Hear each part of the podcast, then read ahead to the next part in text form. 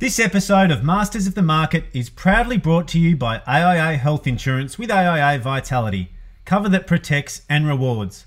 To find out more, call 133 AIA or visit aiahealth.com.au today.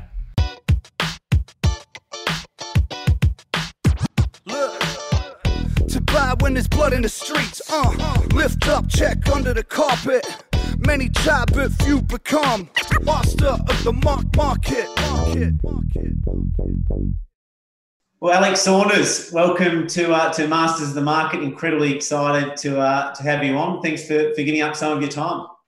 No worries, Chris. I'm looking forward to diving into it and answering all your questions today.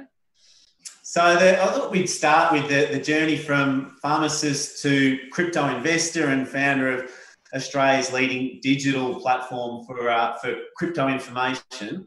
Talk us through that journey and, and how it started.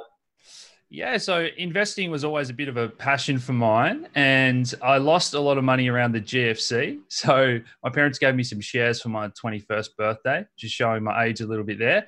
And um, the market crashed in half, as you know, and your audience would be familiar with. And I sort of said to them, "How does this work? Do we pay someone who was their money manager to lose half our money?" And I thought, you know what, I want to learn how this all works, and I could do a better job than that, I reckon. So I went down that rabbit hole while I was studying pharmacy uh, it became a little bit of a sort of gold and silver bug and watched all those documentaries about how the world of banks, debt, and money works.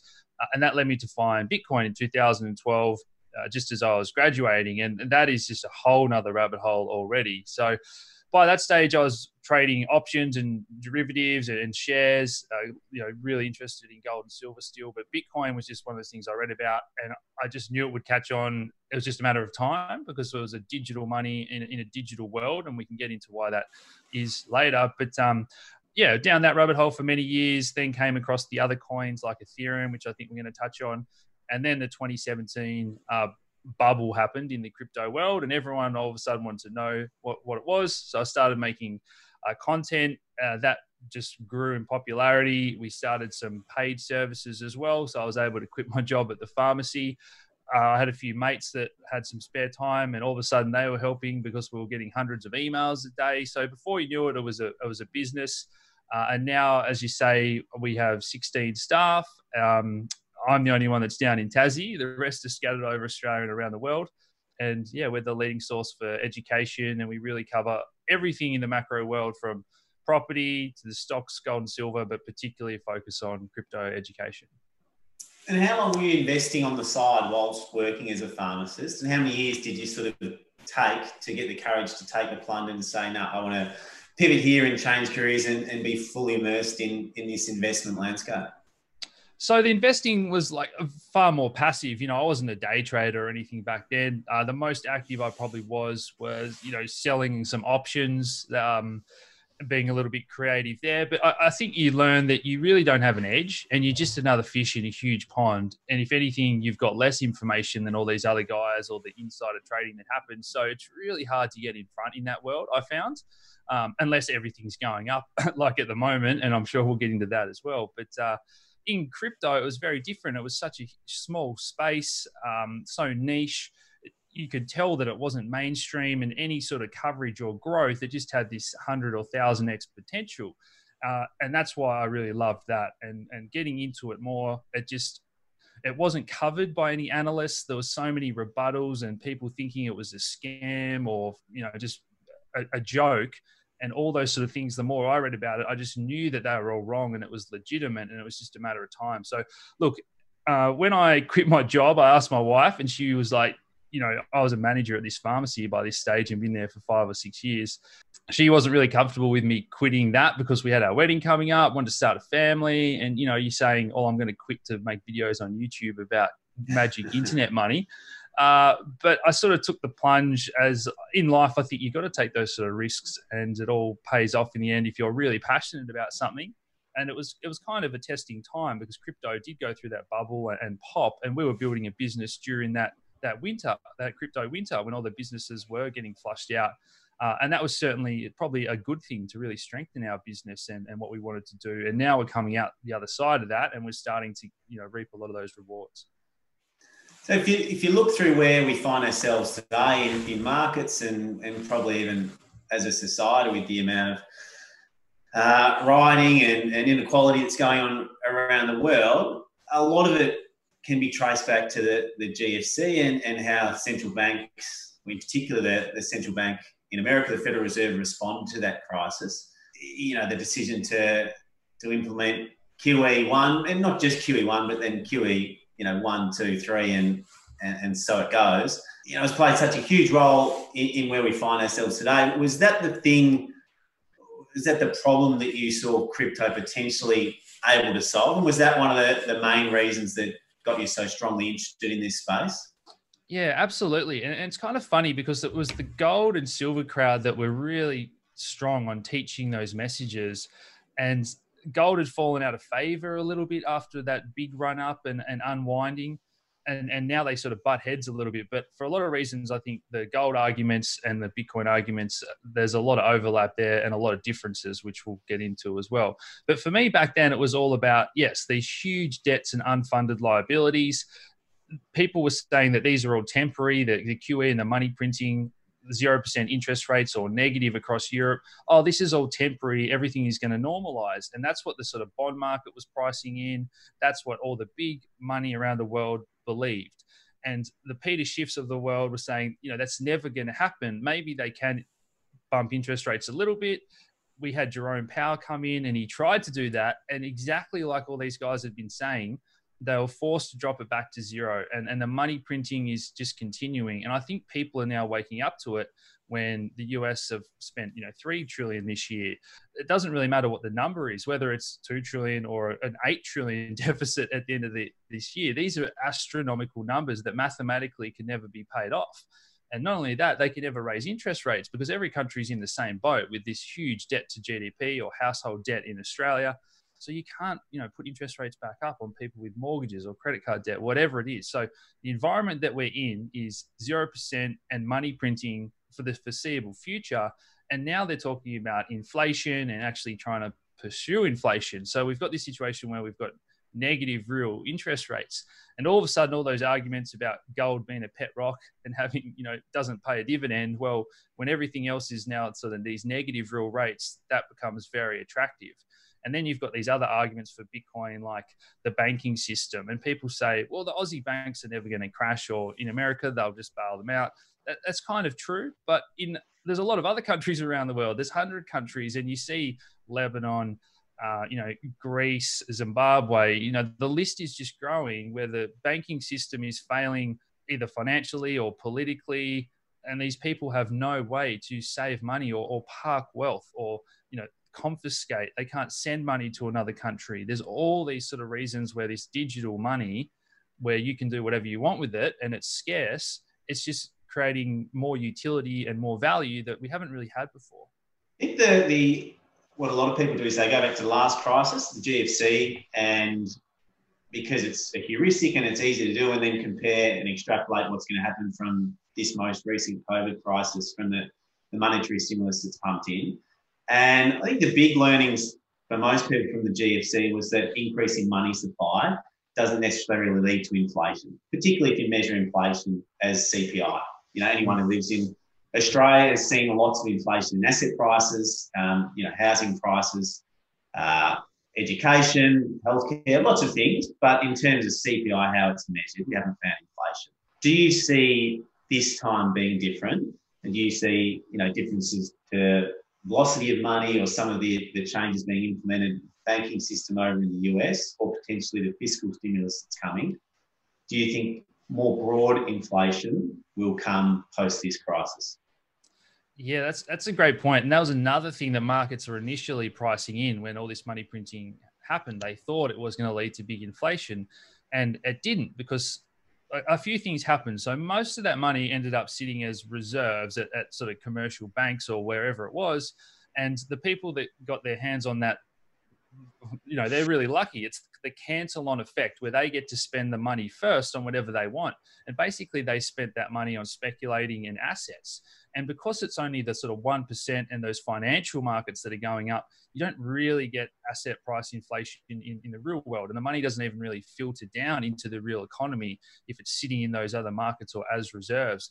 Banks are really uh, hesitant to lend. Like in Australia, they'd way rather lend to a mortgage and get that 4 or 5% and risk you or I starting a business, you know, mm. why would they do that? So a lot of money has been placed in these, I guess, ways that we're going to find out is is inefficient and unproductive, and that's going to hurt us, I think, and all global economies.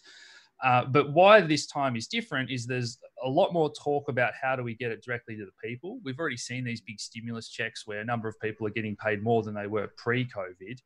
But we've also got the talk about central bank digital currencies or um, you know government issued, like in China, they want to issue their own cryptocurrency. And what this enables you to do is they're going to say, well, this is called Fed Coin. Uh, you've got to download the Fed app and it bypasses the commercial banking system or the government can just go straight to individuals and give them money and that's very different to sitting reserves in banks that don't get lent out or don't get given to real people so what we've already started to see in america is sharp uh, food inflation even measured with cpi as you say you know you can argue that the shadow stats and these other figures that cost of living has been going up way more than what they say. But um, now we've got these ways and means and technologies and also like the political will. I think trump wants to spend a trillion dollars or two before the election to try and give himself the best chance. And and all these governments around the world really want to do that. And now they have a kind of a, a way to, to do that so it's more fiscal this time around it's more direct individuals direct into the economy and the last thing that we're starting to see now is you know farms go broke in america so we're sort of more money chasing fewer goods, and that I think is a recipe to get inflation. And uh, I'm not sure if you've heard that the Hugh Hendry conversations with Richard Werner, which was, you know, I, I thought it was brilliant. But that idea that when central banks go direct, their ability to pick out which entrepreneurs uh, um, good ones to lend money to because they can put that to work and be effective in that money in the community and effectively employing people and growing businesses they're not going to have that skill that, that a local bank manager would be able to have. Um, and just the inefficiency that can uh, that can create is one of that is that one of the, the potential costs of having central banks go direct and cutting out the, the banking system. Absolutely, and it's probably one of the problems that we've seen in, I guess, just society in general. Whether it's you know the big corporations just absorbing all these different companies and whatever it takes out that i guess that local community feel and spirit and you know buying local supporting local but lending local is really important for those regional banks which we don't have anymore and they're just not willing to take those risks that we spoke about now, in the crypto world, which we'll get into later, there's a lot of this now lending and borrowing and funding from people that are sort of like the experts in that field or that knowledge, and they see an idea or a concept and they want to fund that. It's very different to having to go through the traditional VC uh, or, or, banking method. Yeah. So, what what problem ostensibly your I mean your audience will, will know this very well. Some of my audience won't. What problem ostensibly is Bitcoin trying to solve?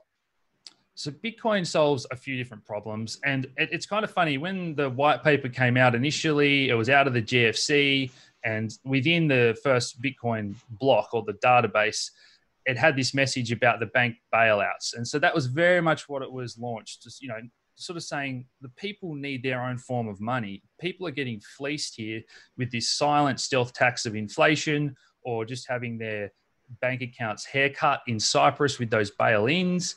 You know, everything is working against them. And in some countries, you can't even get a bank account or there's no banks. It's impossible to save if they're hyperinflating your, your money. Uh, it's impossible to send money to your family in another country in a lot of places, or you can pay Western Union 20 or 30% of that $100 a month that you earn.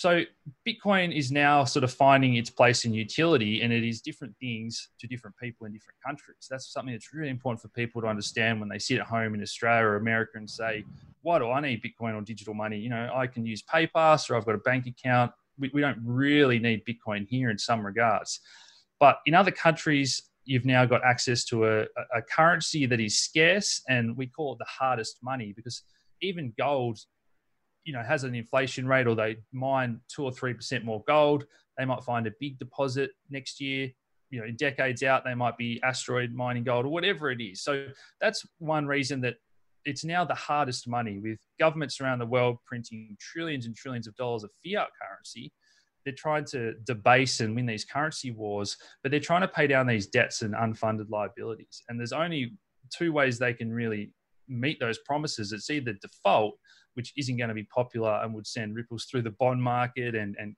trust and confidence in different um, you know trades or it's inflate this away, you know, silently and just hope that people don't notice that you're printing 10% a year trying to pay all these pensioners or whatever it is. And so now you say, well, hold on, I've got this other currency which is actually getting harder. So Bitcoin has its halving every four years, which just means that the inflation rate uh, drops down the new issuance of coins. And that recently just went down to 2%. So we're already below the sort of target band that central banks talk about. In 2024, it'll go to 1% now you have a, a, currency which you know can't be debased and printed more of. So mathematically, it is more scarce and becoming um, rarer compared to fiat currencies around the world. Then you've got the other arguments about it being a payment system where if I can't send money out of China because of capital controls, well, that's why Bitcoin is so popular there because you just download an app and press a button and you can send it to anyone in the world. Uh, or, if you're a blogger or our business, for example, we've got customers all around the world some of our subscriptions are, you know, say 50 Aussie dollars a month. Someone in Russia can't really pay 50 Aussie dollars a month because the international transfer fee and the spreads are going to be more than that. Whereas with, with Bitcoin and crypto, they can. So that's the two big methods. The, the third one, I guess, is confidence in the banking system in terms of not what they're going to print, but is it going to collapse? Are you living in a country that doesn't have a banking system? You can now start a business or an online business and you are your own bank because you can't get a bank account uh, or the banking system is fragile in the country you're in and you don't trust it to have all your assets in. So, custody and being your own bank is another one. And the fourth and final one, which rarely ever gets talked about, is just the fact that Bitcoin is the, the strongest, most secure computer network in the world. And it uses a lot of energy to achieve that, but it's now being recognized. So, companies like Microsoft have come along and said, we're going to build our new digital identity system on Bitcoin. And, and that's a huge statement when companies like Microsoft have got as many computer servers and the infrastructure and technology that they want, but they've chosen to build their new product on Bitcoin. And we're going to see more of that, that uh, piggybacking off, of Bitcoin's network and the, uh, I guess, security that it offers. Paul Tudor Jones wrote a, a, recent paper with an ex central banker that was um, widely read, in which he encouraged people to invest uh, a portion of their portfolio in Bitcoin. What do you think that did for uh, social proof of Bitcoin, if you like, in the, the investment community, having someone as as well regarded as, as Paul Tudor Jones effectively endorsing Bitcoin as, a, as an investment? I, I think we kind of always knew that it was going to happen. And it was probably one of the first assets in history where Wall Street and VC investors, tech investors were late to the party. So mm. there was no way for them to on ramp. They're not used to having to take a photo of themselves with their driver's license to sign up for a crypto exchange. That's all a little bit of an unknown to them. And so in 2017 or the years before that, it was really, you know, you were a bit of a rogue if you took those steps and transferred money to buy these things off, off the internet and so when we had this retail boom, you had these mum and dad investors that were way ahead of any of these professional investors. And it turned into a bit of a bubble. There wasn't a lot of the derivative markets or stabilization. So it, it kind of went higher than fair market would dictate. And then these markets are so speculative and emotion driven that it probably went lower than I would have thought was fair value when it went from 20K back down to 3K and during that crypto winter, it was just really clear that like Fidelity, all these different companies were building out the infrastructure. And once they can profit off that, and they don't really care if it goes up or down, they just want to make their fees. That is kind of what's been happening behind the scenes. And we haven't quite got a Bitcoin ETF yet, which is going to be the, the big final piece of the puzzle, I guess, for those sort of investors. But we've got a lot of insurance, custody, trusted brand names, you know, fidelities of the world, they're all getting into the crypto space, and we have Bitcoin futures. Um, it, it's just really matured, and and now someone like Paul Tudor Jones can come out confidently and say that you know, I'm in Bitcoin. It's sort of proven itself. It's been through that boom and bust, just like the dot com bubble. You know, good companies emerged out the other side. That's kind of where we are in crypto, and nobody really wants to be first, apart from a few, uh, you know, rogues like Tim Draper uh, which your audience might know. But now we've got more legitimate people coming out. I think we're going to have more businesses. Well, just last week we had a little uh, Nasdaq listed company saying that I think they have 250 million of cash and they don't really want to sit it in US dollars. They're going to put it in gold and Bitcoin and other things. The next step from this is countries or central banks. A lot of them are now buying gold and, and increasing their gold reserves with the currency wars. But if you're a little central bank and you're in one of these sort of Southeast Asian nations. They've all got their own little currencies that have got market caps that are around the same as Bitcoin. You know, why on earth wouldn't you start to print money to try and buy up gold or Bitcoin? I think we're going to sort of see a, a rush to commodities or real assets, sort of like what we see, you know, China and these other, this big geopolitical chess games that happen. Everyone's trying to buy out resources off each other. But now the question becomes, well, sort of, are you going to sell that to another country with money you're printing out of thin air? How does that actually have value and is that fair?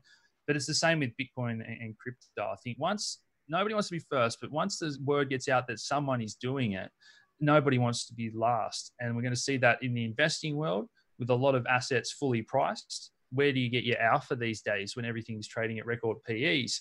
It's one of the reasons I kind of think gold and silver and, and the, the miners are been so popular lately. And crypto and digital assets. It's an emerging asset class. Technology is sort of the flavor of the month at the moment. Just everything about the narrative you can build around it makes me more bullish than I was back in the day when it was just about you know debts and unfunded liabilities. Now you've got everything I've just spoken about, negative interest rates. You know, it's crazy to think this stuff is happening, and that's why I think Bitcoin's going to keep going higher. And your news service Nuggets News was uh, was lauded at the time for for advising people to sell during that that Bitcoin mania. What was it during that time that, that led you to believe it? I mean, it clearly looked like a bubble to everyone, but what gave you the confidence to make the call that no, this, this has got a little bit out of control and it's time to lock in some profits?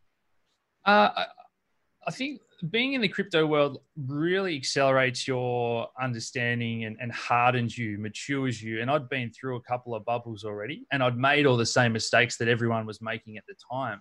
So, you know, I'm not a genius, uh, but I'd made those mistakes before. And when you see it's that point of just complete euphoria where we're getting hundreds or thousands of people trying to join our group and ask how to buy Bitcoin, that was the sort of mania. And you look at the chart and it was parabolic.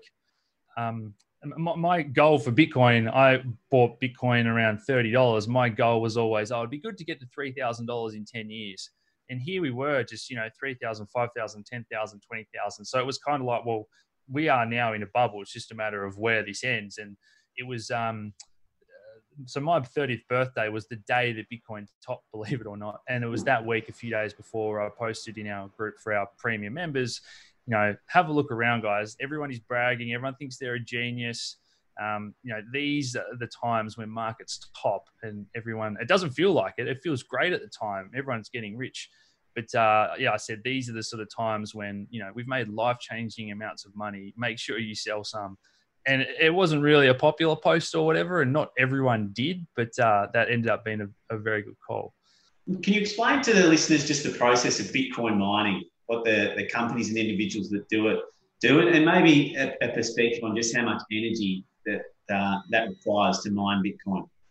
Yeah, absolutely. So when um, when I send you some bitcoins, it has to go across the internet, across the computer network. And normally, if I send you money from a bank, for example, to your bank, those servers at the banks, you know, they talk to each other and they have a database and they process those transactions. Well, in the Bitcoin world, there is no company or headquarters. Every computer out there that runs Bitcoin and supports the network, you know, helps process these transactions and store the database and the history of who owns what. So when I say I'm going to send Chris a Bitcoin, it gets broadcast out there to the network, and then it has to be what we call mined, and all that means is sort of like confirmed. And the way that that is done is all these computers are sort of competing to, because whoever confirms that transaction first is rewarded with some bitcoins. That's the, the mining reward blocks that you've sort of heard about. So to start off with, you could do this on a laptop. So you or I could just be running the Bitcoin software. And uh, the way it works is you're trying to solve a complex puzzle. So you need a sort of powerful computer to do that. And as more people got clued into this, oh, wow, you can earn Bitcoins just by running this computer program well, people bought better computers and then they bought better graphics cards to be more powerful. Then guys started making computers that were specific. They only did one thing, and that was the Bitcoin algorithm. So it's called an ASIC, an uh, application specific integrated circuit. So these things were coming out of China, and this was like the bleeding edge of technology. Like these were better chips than the chip makers made. So this became such a highly competitive space because of how profitable it was to get all these bitcoins. So yeah, all around the world, you've got these now supercomputers which take up huge amounts of energy, and they're all competing to try and solve this uh, puzzle. And whoever solves it first, they get to uh, add that next block or chunk of information to the database. And then that is sort of shared around the world. All the different computers say, yep, this is the new database, it's the latest copy, and they all agree on it. And that's when um, my transaction is now confirmed. And it says, well, you know, take one Bitcoin out of Alex's wallet plus one into Chris's wallet. Now, because that's become so competitive, yes, it uses enormous amounts of electricity. I think it's equivalent to probably uh, would be number 20 if Bitcoin was a country. Now, some people say that is that's terrible with the whole green movement.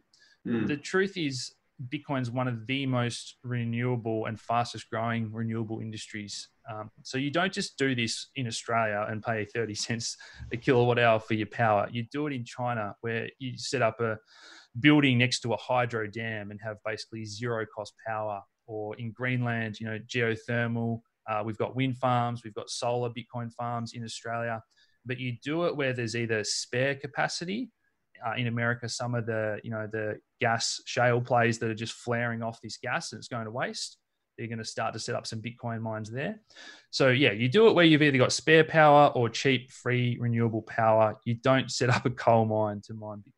And that that that power usage in effect has to keep going forever for Bitcoin to work. Is that right?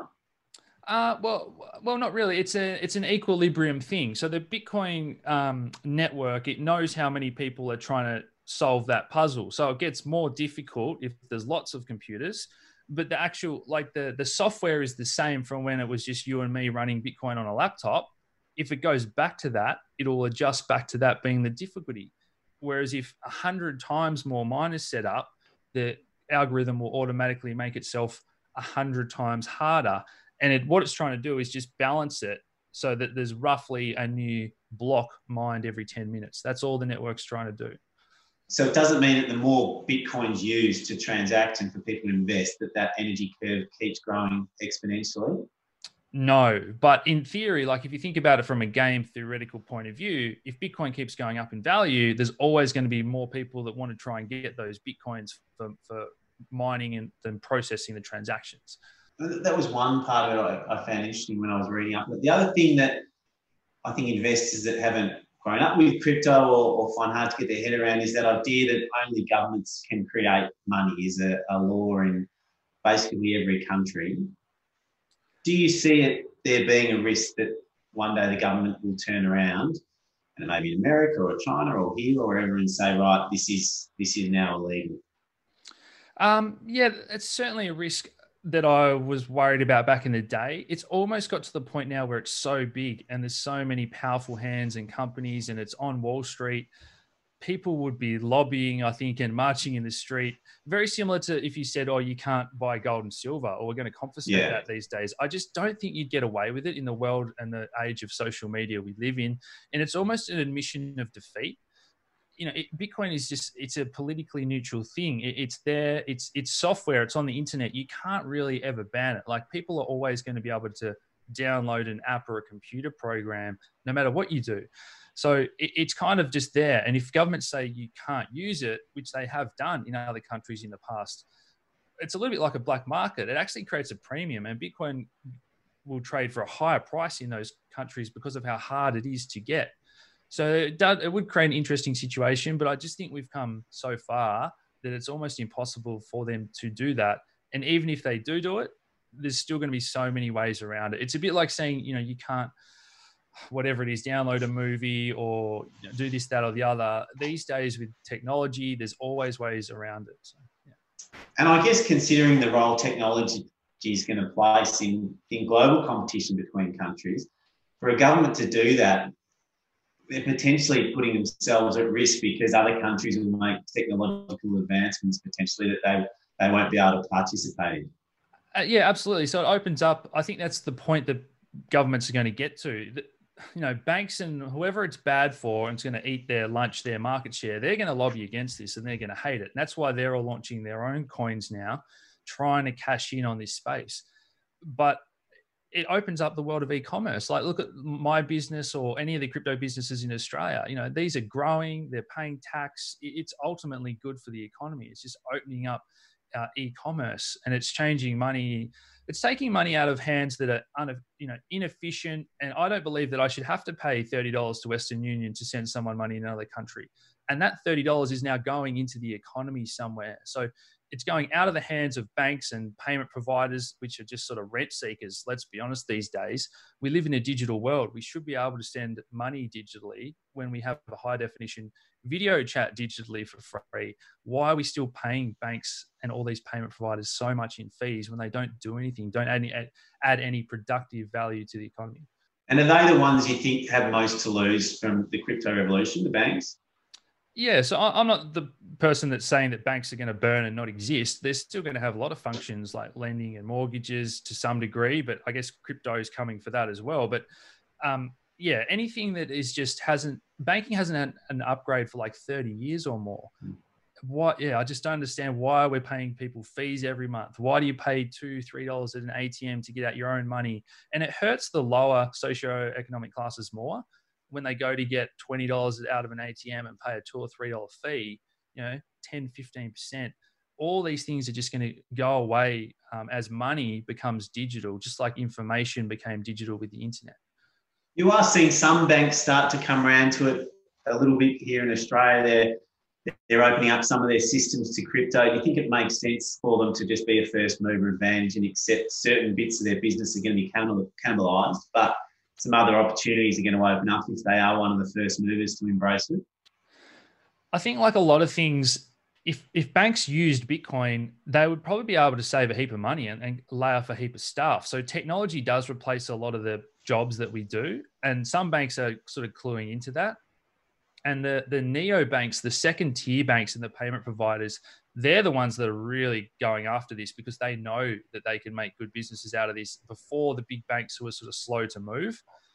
So that is kind of one way that I see it going, but also an admission of defeat. So someone like Jamie Dimon has been calling uh, Bitcoin a scam every year and saying it's going to fail.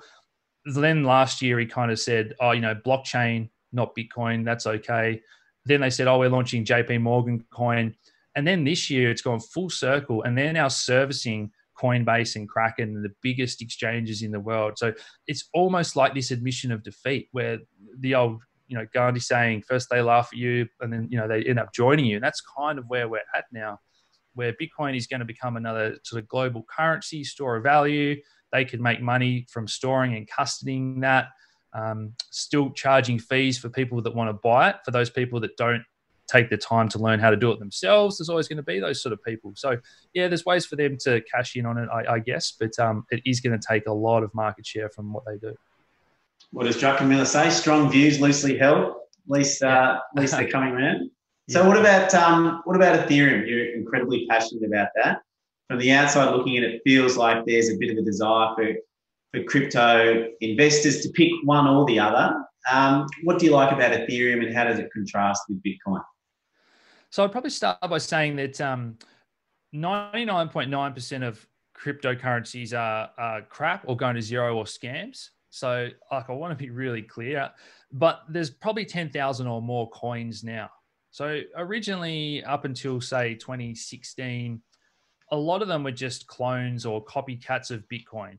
They said, you know, we're we're twice as fast. Instead of every 10 minutes processing transactions we're doing it every minute or or we're more private than bitcoin. You know sort of little little features little tinkers that don't really do anything. And people would get excited about them because of bitcoin's price and whatever and it all just sort of followed bitcoin. Then in 2015 um, vitalik who invented ethereum he was a passionate Bitcoiner and he said, I want to start to be able to do more. So Bitcoin is a pretty basic in terms of its technology. It's just a ledger that keeps a tab of how many coins Chris has got, how many Alex has got, and when we send them from A to B. That's really all it does. Now you can build some slightly more complex things on a second layer, like above Bitcoin. So you might have heard of the Lightning Network. But again, you're always kind of limited to what you can do because of how Bitcoin is made, to put it simply. So what Vitalik wanted to build was another technology where you could do more. It was just more flexible, and you could build um, apps on it, sort of like the App Store. And what he wanted to do was take this sort of permissionless, uh, open network that Bitcoin was for money and, and do that for the internet and information. So you see, you know, lately uh, Twitter takes down accounts, YouTube takes down videos. That you know, that's all my life's work. For example, we've obviously got things backed up, but a lot of influencers have found out the hard way when their YouTube channel gets taken down. Oh, you know, YouTube has all my data and all that value that should be mine. And that's where we see Facebook, Google, Amazon, you know, all these big companies are so valuable and a lot of them are free to use. And people never stop to think, well, why is that? And it's because of all the value that comes from the data and the on selling, the marketing and advertising. You are the sort of customer. So he wanted to rebuild a new internet where you can have, and we already do have these, you know, a decentralized YouTube. So you upload a video, it's there forever no one can can take that down. So censorship resistance for everything we do um, around the world, and that was his vision. Um, one of the things that's really taken off lately is decentralized finance, uh, which we'll get into. But there's uh, all sorts of other things that are very interesting, like gaming. The world of gaming is just so huge, and we don't really see it in Australia. But yeah, he's basically rebuilt this new system. They call it Web three. It's like a new internet where anyone can build anything on top of it you're cutting out the middleman, trying to give people value and privacy and ownership of their data and, and just let people build whatever they want. And that has become very, very powerful. And it is, I'd say it's more of a technology play than a money financial play like Bitcoin is. And so, does that openness in effect make Ethereum perhaps less secure, but the potential for what it could do in the future is is uh, has much more potential? Um, so when I say open, I just mean Bitcoin's also open. All I mean by open is that anyone can download a Bitcoin wallet and start using Bitcoin this instant, and it's the same with Ethereum. But it's just much more complex to build apps that will work with Bitcoin than is for Ethereum, isn't it? Is that a, a difference about how they've been programmed? Yeah, so Ethereum is far more complex in terms of what you can do. And that does create a little bit more risk because people are writing these programs or smart contracts, as we call them, and they're finding bugs in them, like any early stage software, I guess. So that's where you might have heard about things like hacks happening and this, that, or the other. But the actual Bitcoin blockchain or the Ethereum blockchain has never been hacked. It's kind of these companies or websites or businesses that are built on top of them that get in the headlines and people think, oh, you know, I'm not going to invest in this because it can get hacked or whatnot. You're the owner of your own money or your own data. And if you have that that key or that password and you leave it on your phone or you put in your email or whatever, you know, this is the stuff that hackers love because people are lazy and they don't store it safely offline. So I guess that's the thing that I'd highlight to people about being the owner of all your information and data comes with a bit of responsibility. And so one thing that comes up a lot is the security levels of, of Bitcoin and Ethereum. Um, do you see there being a major difference in in which one's more secure, and what are some of the pe- things you, you put in place to to keep your crypto secure? Uh, so there's two things to speak about here. The first one is the Bitcoin network and how it's secured, and that's through all those supercomputers using a lot of energy. So it's very difficult to attack that because someone needs a lot more energy and they need a lot more of these supercomputer chips, which are basically impossible to build as well. So that makes Bitcoin very secure and unhackable. That's why Microsoft is building on top of it. Ethereum and some of these other projects are saying, well, can we make something that's a little bit, you know, less power intensive? We don't want a hundred different cryptos that are all using all this power. So Bitcoin uses what we call proof of work because those computers are doing a lot of work uh, to prove that they've you know, secured the network. Ethereum is using what we call proof of stake. And all that means is that you're putting your coins at stake. So you have to lock up a certain amount of Ethereum, or you can get together with your mates if you want to do like a syndicate.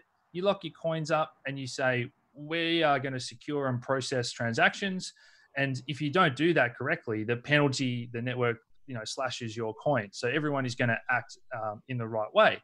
And the computer just randomly chooses Alex's computer or Chris's computer and they get to process the transactions. They get a little bit of a reward in Ethereum, uh, and they add that that block to the Ethereum database, the Ethereum blockchain.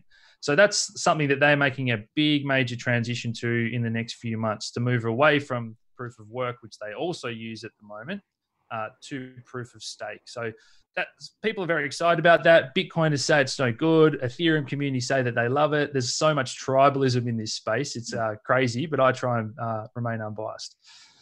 And do you think with te- technological advances that are going to come in five years, 10 years, 20 years, do you think the tech behind Bitcoin is going to stand the test of time? Or do you think it's likely there will come a point where it gets usurped by superior technology? Uh, yeah, so a good one we often get asked about is the quantum computing side of things. And if there was a really good quantum computer right now, it could attack Bitcoin in terms of trying to solve all those puzzles and just being way better than all the other computers we have. And that is a risk if quantum computers existed right now, they could attack anything on the internet, uh, any you know the, the White House, the banking system. So I think Bitcoin is the least of their worries if you've got a quantum computer that's starting to attack things. Uh, but Bitcoin can upgrade itself at any time. So if it became known that there was a quantum computer, all the computers around the world that run Bitcoin, they say, "Hey guys, we need to upgrade our uh, software to something that's a little bit harder and quantum proof." and everyone in the network is going to probably agree to that because the opposite is you know going to hurt bitcoin and if everyone gets what we call consensus and agrees to do something that's the only time that you can make changes on, on bitcoin so uh, you know, another example is people say well you can always print more bitcoins well no one all the computers are never going to agree to do that to do devalue themselves and print more bitcoin so the game theory of it is that improvements are only ever made when everyone agrees to something uh, because it is good for the network. Uh, the when other part of, agrees or when a majority agrees. Uh, so you have to have. Again, this becomes really game theoretical. In theory, you need more than fifty-one percent. But if it was a 49-51 thing, then people aren't probably going to risk that $200 billion worth of Bitcoin and all their hardware and mining infrastructure they've put around the world we had a situation a couple of years ago where 90% of people had agreed to do this upgrade, but even that was still a bit risky. They didn't want to risk a 10% sort of split off in another faction. So they didn't end up doing it. So it really is something where we're probably not going to see any changes unless it's a 99, 100% uh, agreement. Other thing I'll just mention quickly, I didn't get to before was um, your question about personal security. So personal security is different to the whole security of the network, where people aren't used to this because when they buy shares, it's held in their shares account in the Commonwealth Bank computers or Robinhood or whatever it is. Uh, in crypto, you need a, a, hardware wallet, ideally, and that is just like a little USB. Uh, I've got one behind me here somewhere, but um, that takes your password or your key, your digital key, offline, so it can't be hacked. It's not on your computer, on your phone, or your email anywhere. That's the most secure way to store your crypto. Now, a lot of people just buy it on an exchange and leave it there, and the exchange has all the keys to everyone's crypto. And that's where people get in trouble because hackers try and target their username and passwords and try and get into their accounts. Some people are just lazy and just set up wallets on their phone and they don't even understand this technology that anyone that gets their private key or their their backup words um, you know, as soon as you've got that, it's just like leaving the keys to your safe on top of your safe at home and leaving your front door open. You just you wouldn't do that. And have there been attacks on accounts like you know Coinbase and Kraken, the the more sophisticated accounts? Have even they been vulnerable to some attacks? Oh, absolutely. Over the years, there's been some massive, massive attacks, and exchanges have really got better at the way they store things in what we call offline cold storage, where 90% of their coins are you know in, in hardware wallets in safes. So it's impossible to actually uh, hack them. Uh, australian exchanges have got a pretty good track record. So there's one btc markets they had a little uh, hack a year or two ago but other than that like the australian exchanges have you know you've got a really good track record and, and most of the big exchanges like coinbase and kraken again, they have never been hacked. It's kind of, you know, the fringy ones that don't have the best security and developers. And that's why I say to people, you know, just never muck around with these. You hear about a website or you hear about an exchange or something. It's just people get in so much trouble in this space when they go chasing these little funky things. And to and you can't really get insurance for it, can you? I mean, you can, but it's just ridiculously expensive. Is that some of the infrastructure that you think will change as time goes on? Absolutely. It's a huge opportunity and it's got a lot better in the past 12 months. So you can insure your crypto for, I think, even less than 1% a year now in Australia. Mm. Um, so custody and insurance has come a long way. Yeah. And just before we finish up, what are some of the things maybe around the DeFi network or, or new changes that you're really excited about that you think could take crypto forward? So one thing that everyone's buzzing about at the moment is this idea of decentralized finance. So this is all built on top of Ethereum. Um, some of the things that you can already do, for example, is the options derivative market has exploded. So I can sell options, you know, covered call strategy against my Ethereum and my Bitcoin now, and I can do that all from my hardware wallet. There's no signing up to an exchange or a broker. There's no fees on these trades or spreads. You're just trading with someone else around the world that's doing the same thing. And these liquidity has got to a point now where it's pretty decent to do all this stuff. So options, futures, insurance, decentralized insurance. So if you're playing around with these protocols that you're if you're worried that there might be a bug and you've got uh, a million dollars in this this lending sort of app is another thing with these decentralized banks and the, the interest rate in crypto generally sits at around 8%. So if I can lend someone money, 8% is a lot better than what I'm getting in a bank.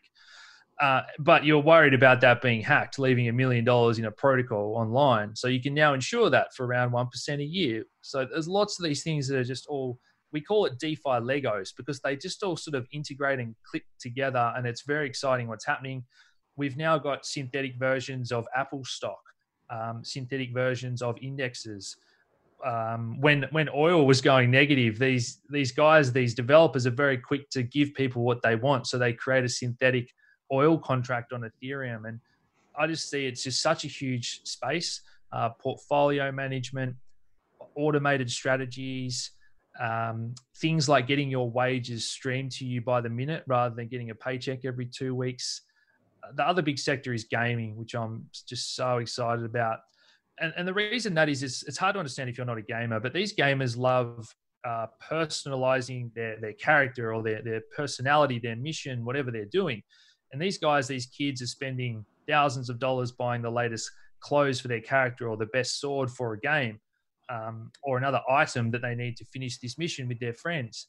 And when in the world of crypto and blockchains, that it now becomes yours and you become the owner of it. And it's not like the game can say, wow, these kids are loving these swords. Let's make another thousand of them and sell them for a thousand dollars each to make a million bucks.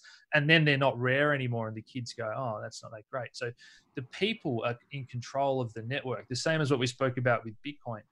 The, the users of this game are never going to decide to make another thousand swords because that makes them no longer rare and now we have this situation where because everything is these lego pieces that snap together on ethereum you can create what we call a multiverse so you might have one game that's completely different from another but that character can now go play in that other game with their clothes with their friends and that that gang they've built up that reputation and take all these things to these different worlds. It's called a multiverse.